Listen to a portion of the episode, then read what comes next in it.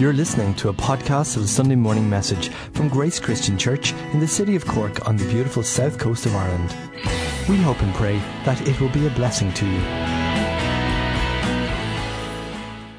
We're going to go in and have a look at God's Word this morning, brothers and sisters. You know, I want to talk this morning about being threatened. I don't know if you've ever experienced it, but I've been threatened. Has anybody here ever been threatened in, in this room? Yeah? Been threatened in different ways, and we, we automatically jump to the idea that when we're threatened, we're threatened physically. But of course, being threatened physically is only one of the plethora of ways in which we can be threatened. Now, you might say, I'm a really big, tough guy, I'm a hard man, you know, I, nobody threatens me. Yeah, well, okay, if you haven't been threatened before now in your life, and you're not being threatened now, mark my words, you will at some point in your life be threatened. And threats take different forms and different shapes.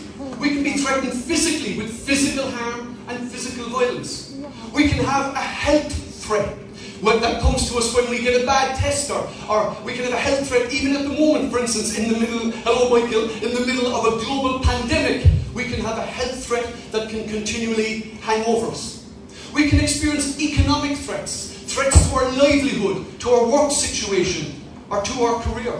We can have threats that happen to our tenancies. You know, if you're renting a house somewhere, maybe the landlord wants to sell, maybe you're under threat today, or a threat that you're going to get a, a, a, rent rise, or maybe you're not able to make mortgage payments at the moment and you're afraid that you're not going to be able to pay the house. Maybe not now, maybe in the future. Maybe that threat is far in the distance. Maybe the dog of threat that you hear barking is well up the road yet.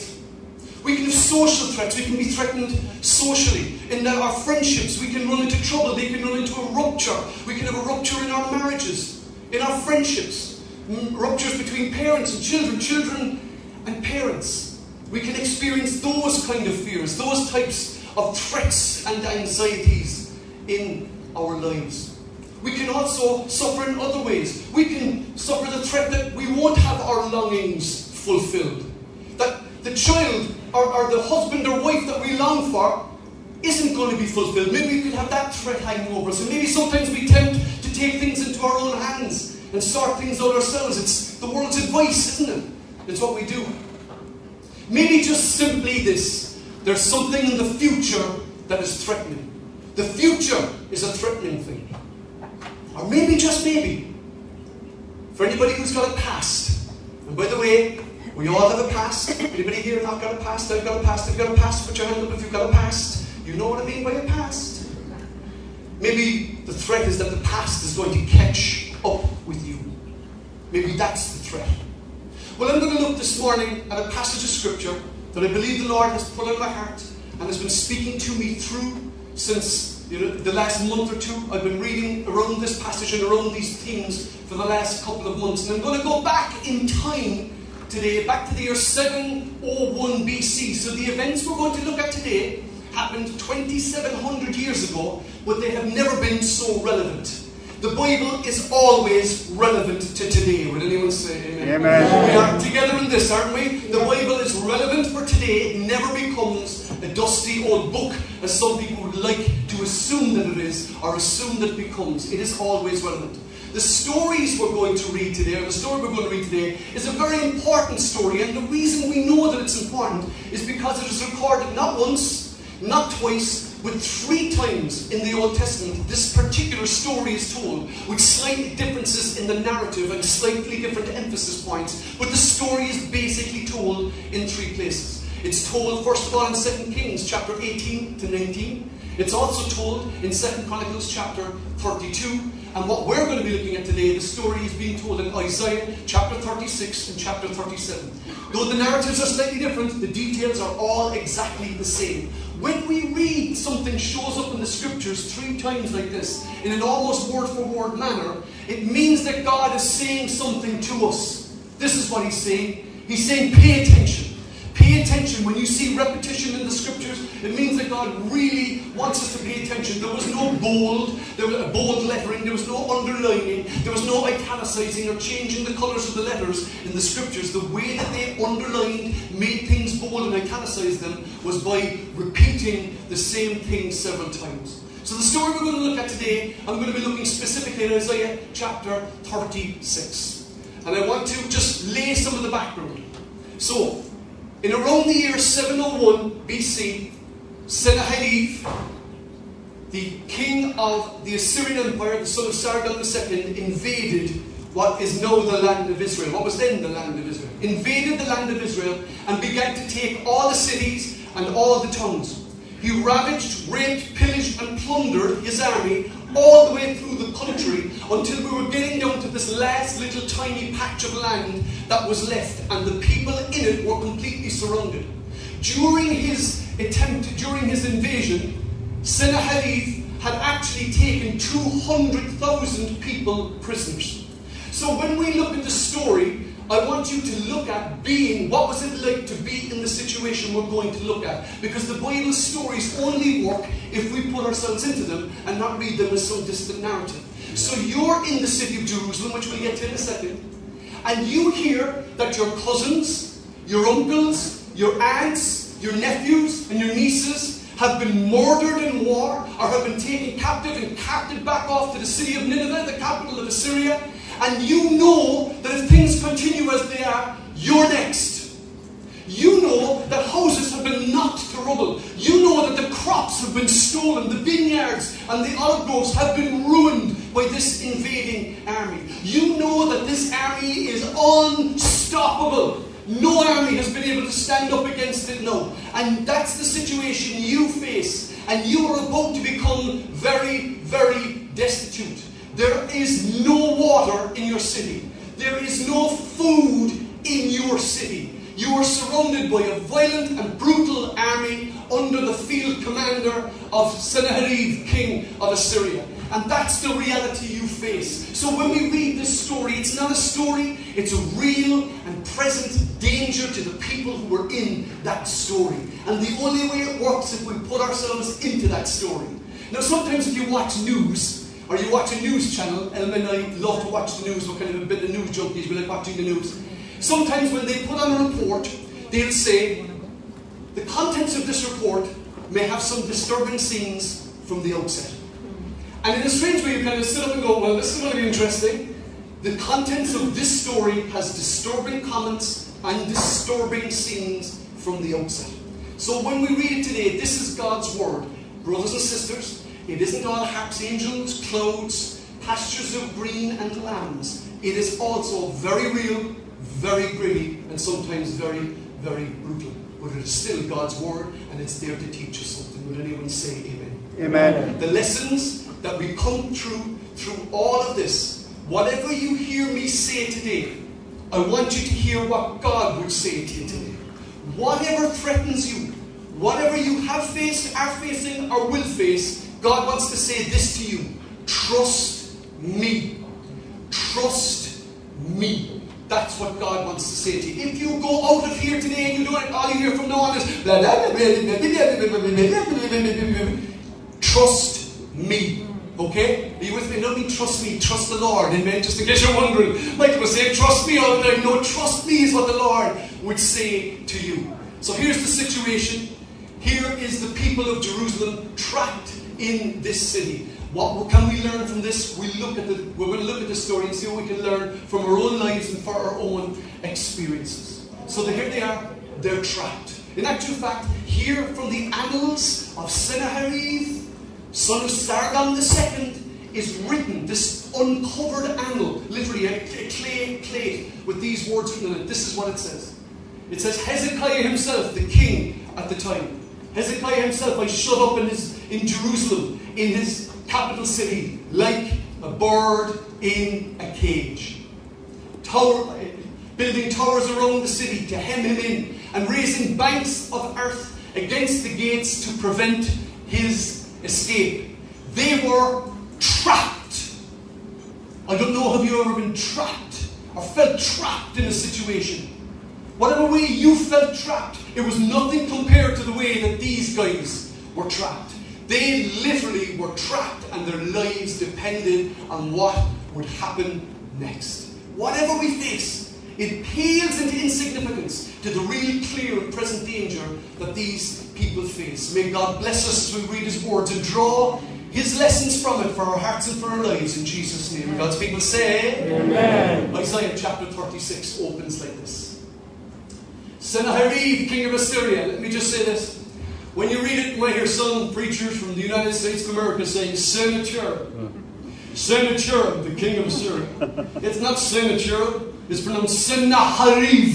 Oh, yeah. Yeah, a bit angrier, isn't it? Yeah. Sennacherib sounds like he's like a gentle angel. Sennacherib, the son of sin, is literally what it means. Sennacherib, the king of Assyria, attacked all the fortified cities of Judah and captured them. And then the king of Assyria sent his field commander with a large army to King Hezekiah in Jerusalem. You live in Jerusalem. Imagine you live in Jerusalem.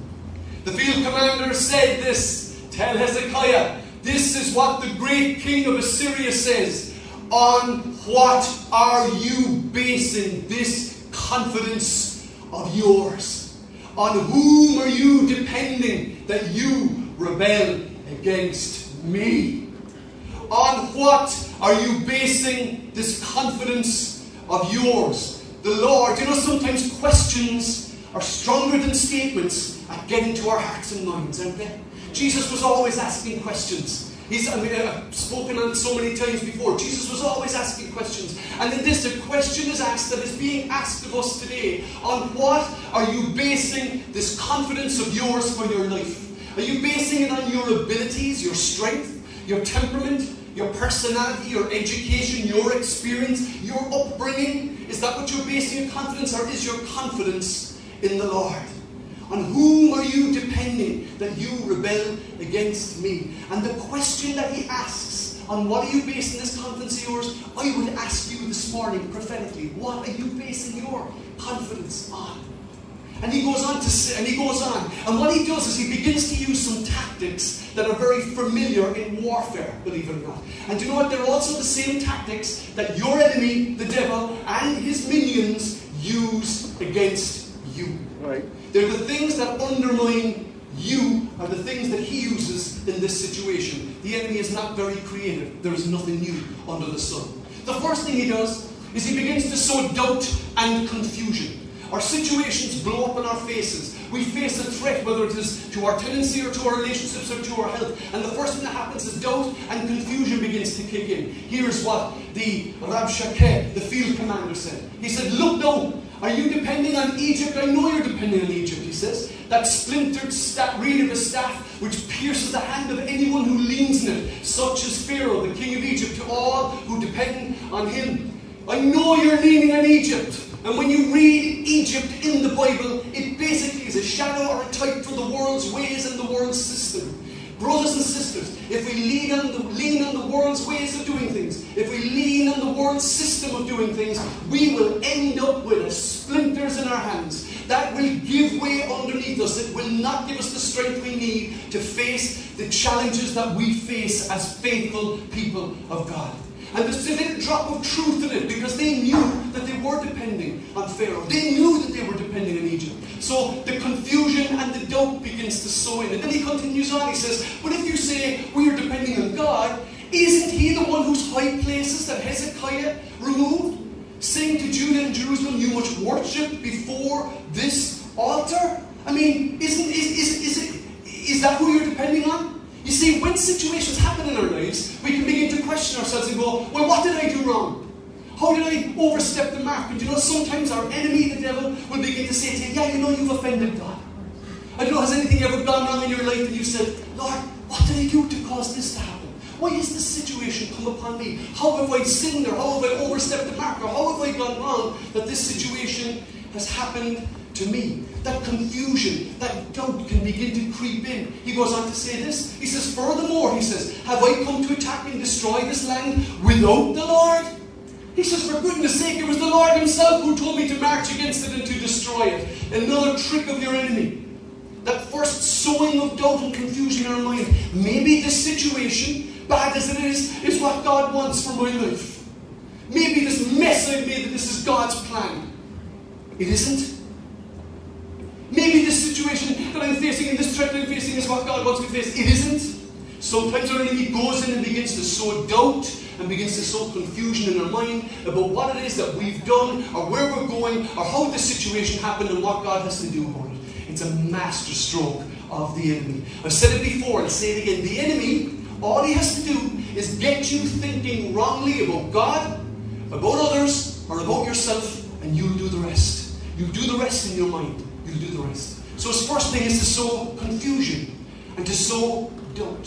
What do we do when we face confusion and doubt? We return to God. We go back to Him, we go back to His plans, and we go back to His purposes. That's what we do.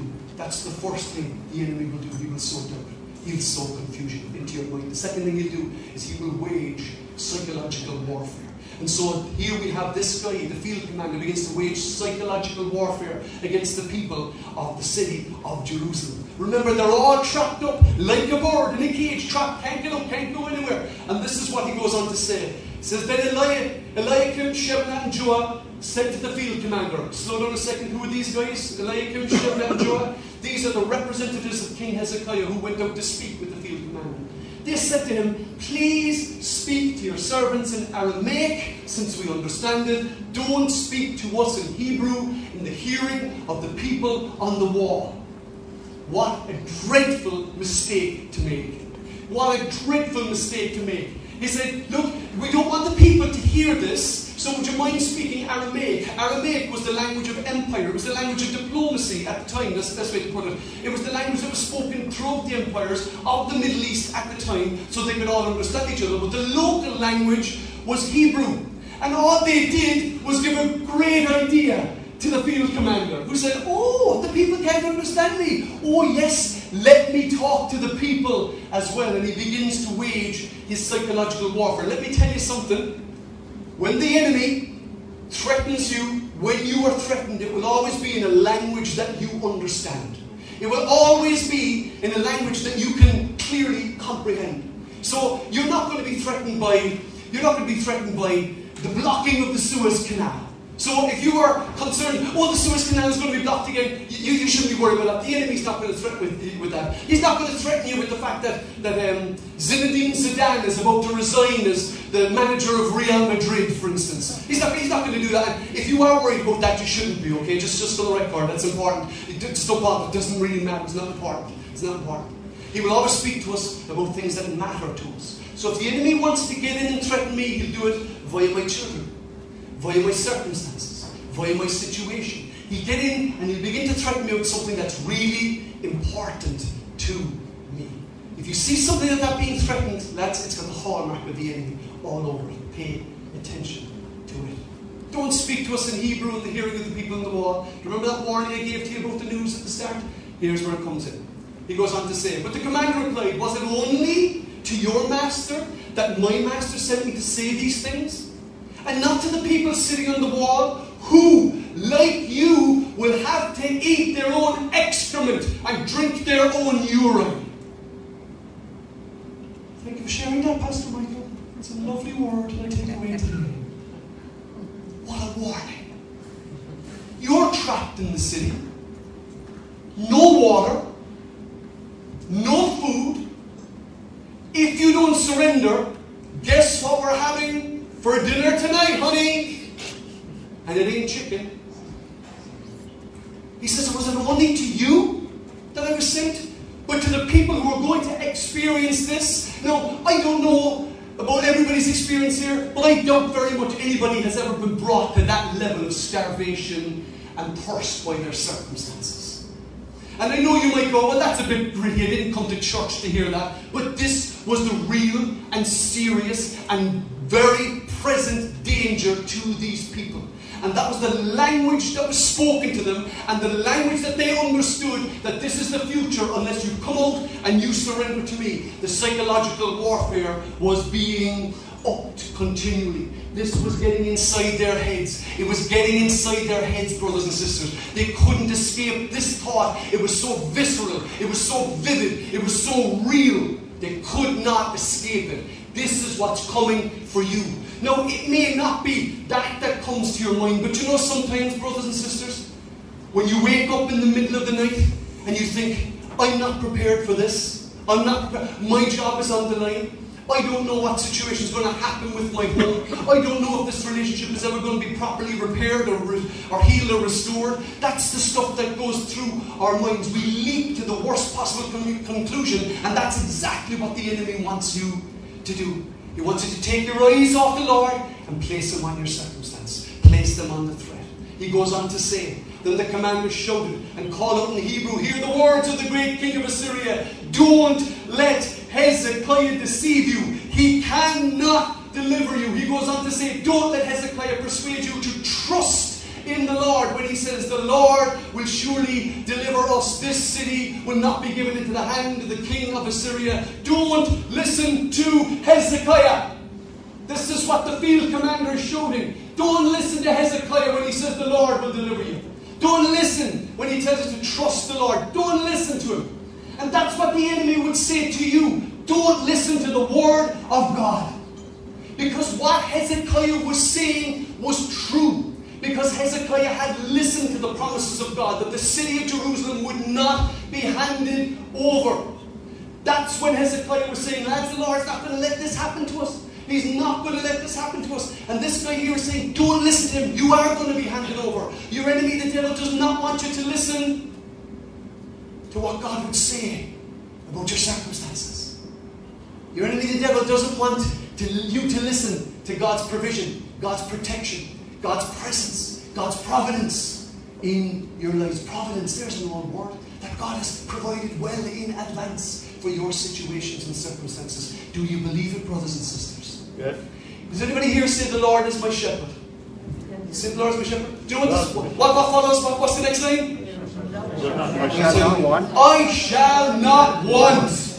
Would anyone say amen? The Lord is my shepherd, I shall not want. Don't listen to the lies and the threats of your mind or of the enemy or of the world of your circumstances. The Lord is your shepherd, you shall not want. And little did the field commander know, but that he was actually, and this is the beauty of it, he was actually giving them a clue and giving them a hint. And do you know how I know that? Because when you read the narrative, when you actually go through it, and when you study it, you discover that there's two Hebrew words are used here continually by the field commander.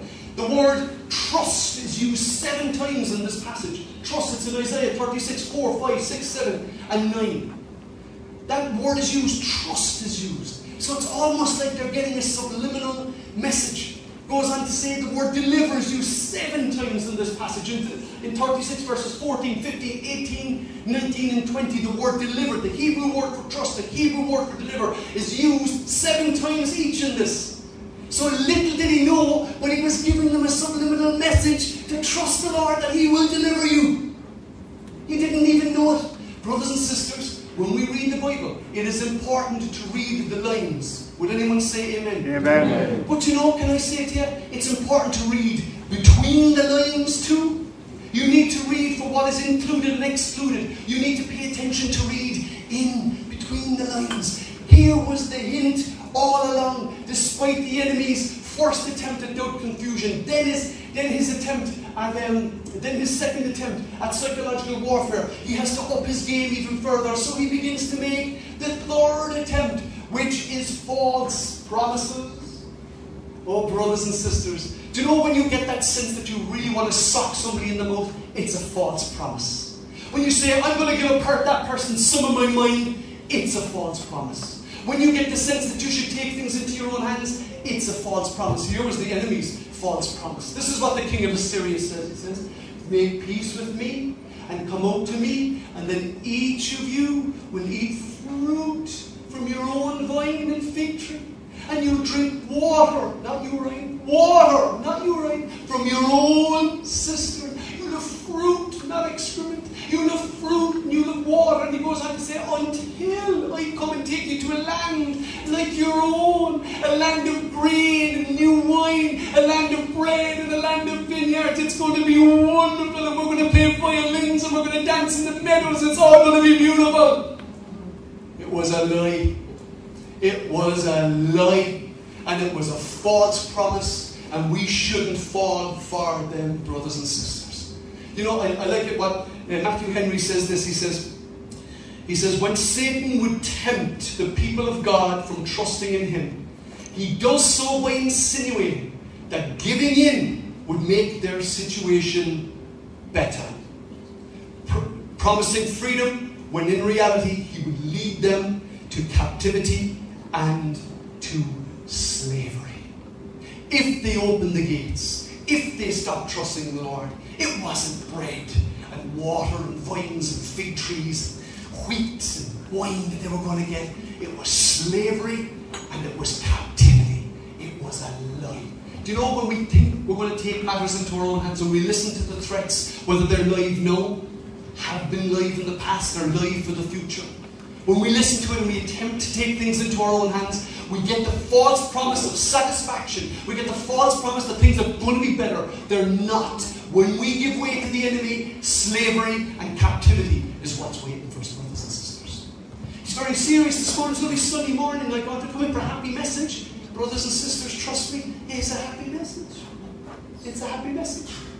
Trust me, we get there. What's the last thing he does? Propaganda. Propaganda. The enemies of God's people have always been marching with propaganda. This is what he goes on to say. Don't let Hezekiah mislead you when he says the Lord will deliver us. Where are the gods of Shep Arveam?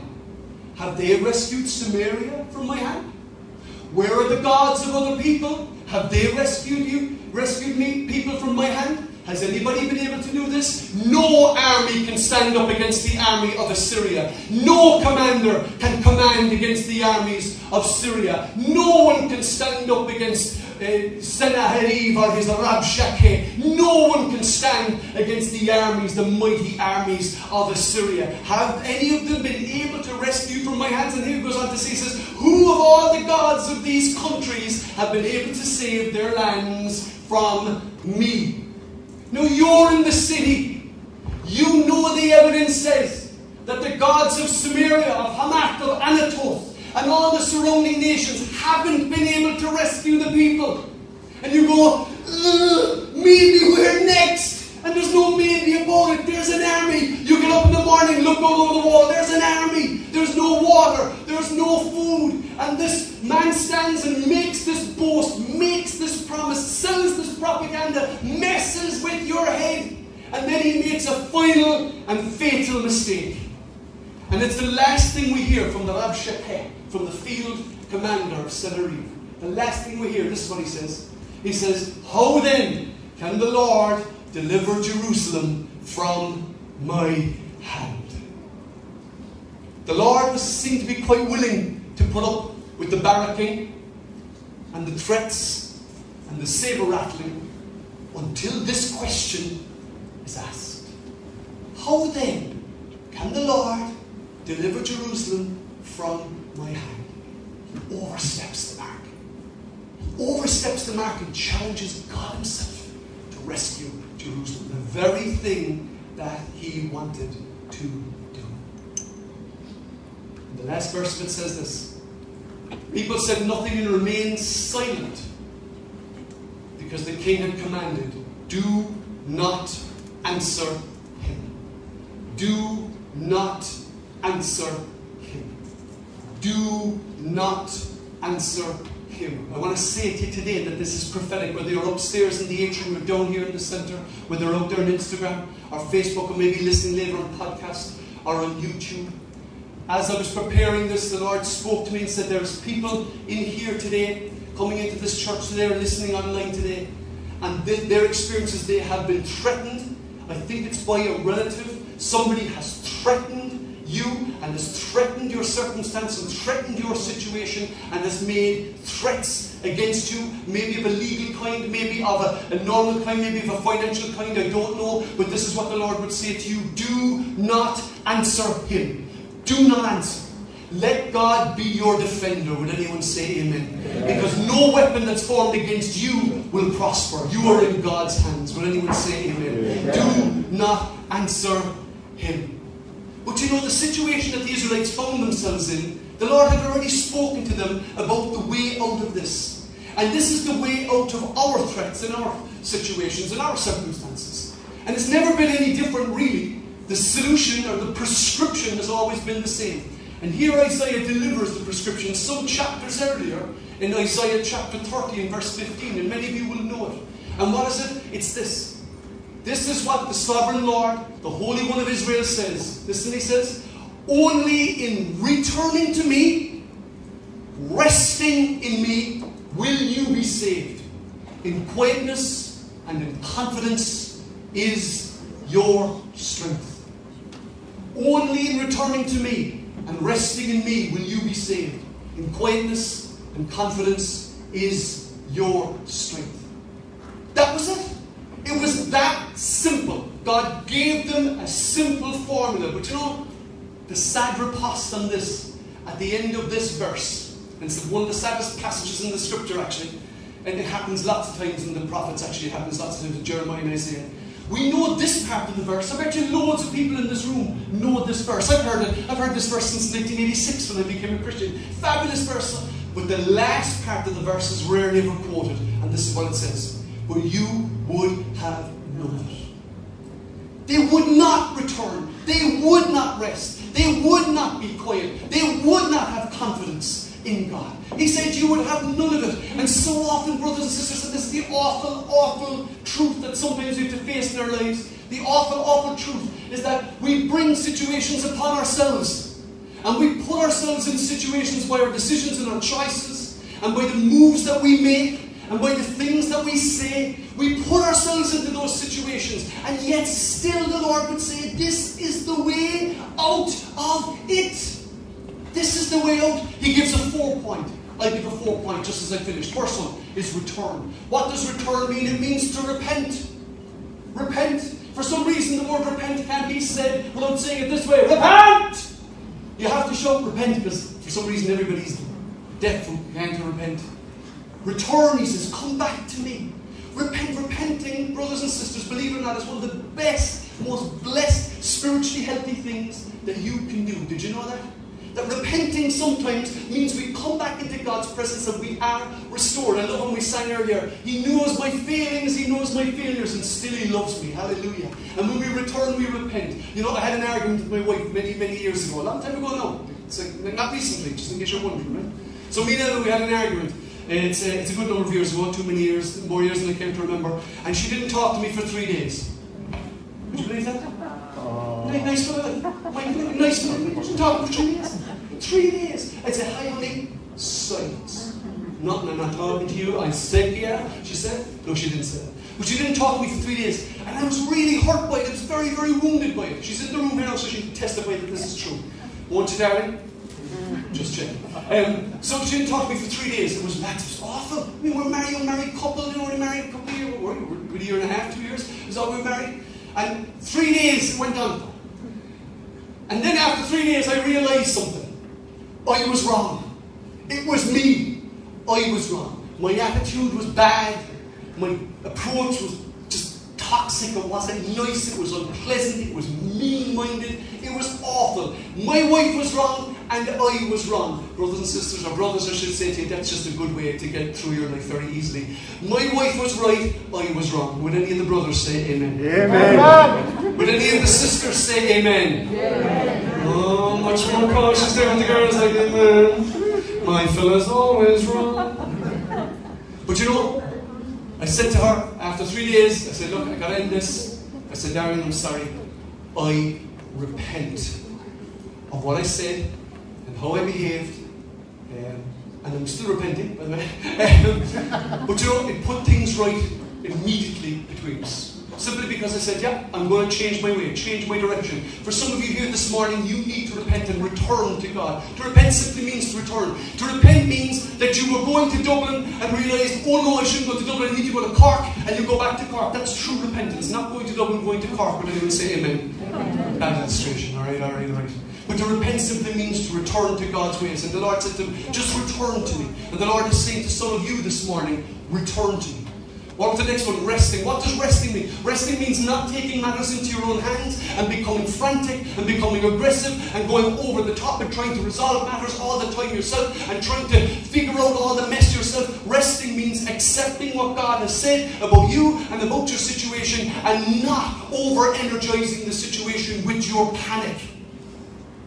Rest The Lord wants to say to you this morning rest in my promises about your future. Rest in my promises about my provision. Rest in my promises about your, my protection for you. Rest in my promises about my providence. You need to rest. Don't get stuck in a stupid fight with someone. Don't get stuck in a silly panic over something that God already has control of. Would anyone say amen? Amen. You're very quiet. Well, maybe that's because you're obeying the third rule quietness. Quietness. What does quietness mean? Hello? It's not a secret. Shh.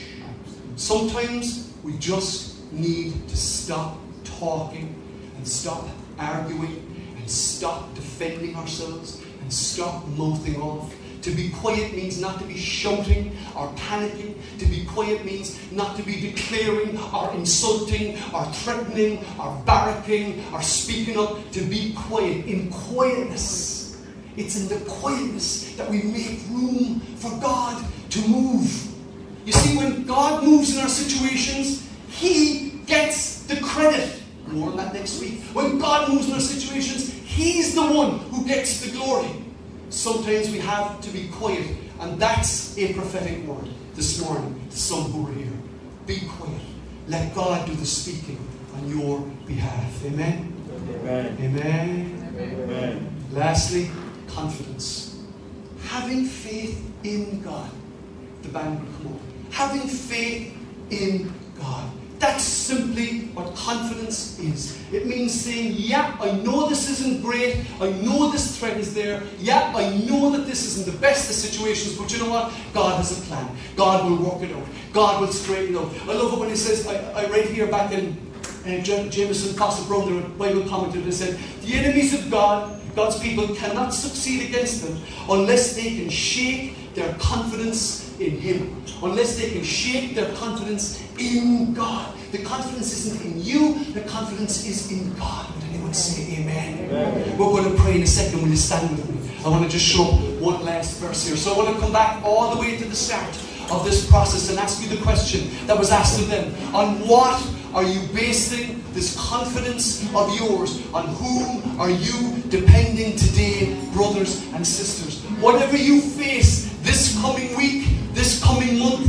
this coming season, I ask you on what are you basing the confidence with which you face the situations you will face? And I offer this to you from Psalm 124 Our help is from the Lord, the maker of heaven and of earth. Will anyone say amen? Amen. The guys are going to lead us in the song.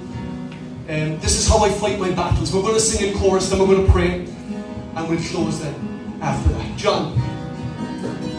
It may, may look. It may look like I'm surrounded, but I'm surrounded by you. Hold up, stop, stop, stop, stop. Try again. You can't hear yourself. May look like I'm surrounded, but I'm surrounded by you. We sing up? It may look like I'm surrounded, but I'm surrounded by you.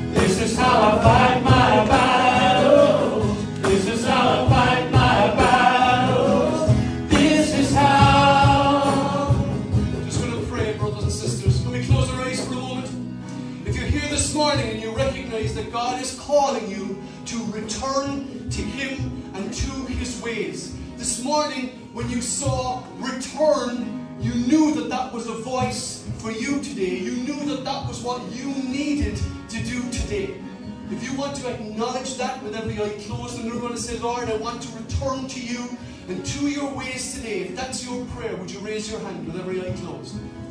Let's see your hands. Let's see your hands in the room. God bless you. We're going to pray for that in a second. If today your prayer is, Lord, I need more confidence in you. I need to be able to trust you more for my situations and for my circumstances. If that's your prayer today, if it's your prayer to say, Lord, whatever I'm facing, Lord, let me have more confidence and more trust in you to deliver me, to bring me through, to provide for me, to protect me in this situation. If that's your prayer, would you raise your hand? I'm going to invite you to raise the other hand with it, if you would. And we're going to sing. It may look like I'm surrounded. Hallelujah.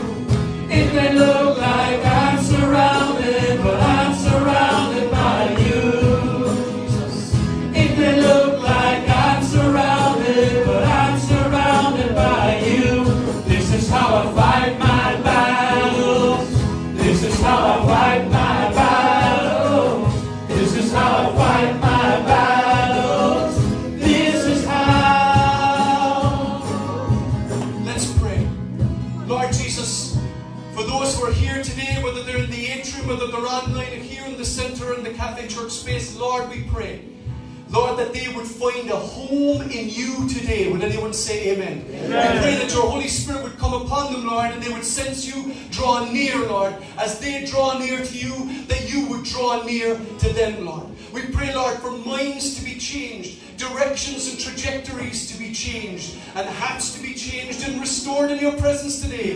In Jesus' mighty name, and God's people say. Amen. And for those, Lord, who want to know more faith and more trust and more confidence in God, their Savior, in their circumstances, Lord, I pray, I pray, Lord Jesus Christ, that your hand would be upon them, Lord. I pray that their faith would be built up, Lord. I pray that they would look to your word and, Lord, not fall for the counterfeit promises of the enemy to bring matters into their own hands. Lord, I pray that instead of panicking, that they would know faith. Instead of having panic, that they would have peace. Would anyone say amen? amen. Lord, instead of having trouble, that they would have trust in Jesus' mighty, mighty name. Can we raise our hands collectively, brothers and sisters, as we close in prayer this morning? Lord, I thank you. Lord, your eye is on us all the time. Lord, I thank you that we are the apple of your eye and you never forget who we are, what we are, or where we are. Hallelujah. Lord, I pray today that as we go from this building today, Lord, into whatever we face today, tomorrow, this week, this month, or this coming season, Lord, I pray that our eyes would be fixed on you, not on our circumstances. Our eyes would be fixed on you, the author and the finisher of our faith, Lord.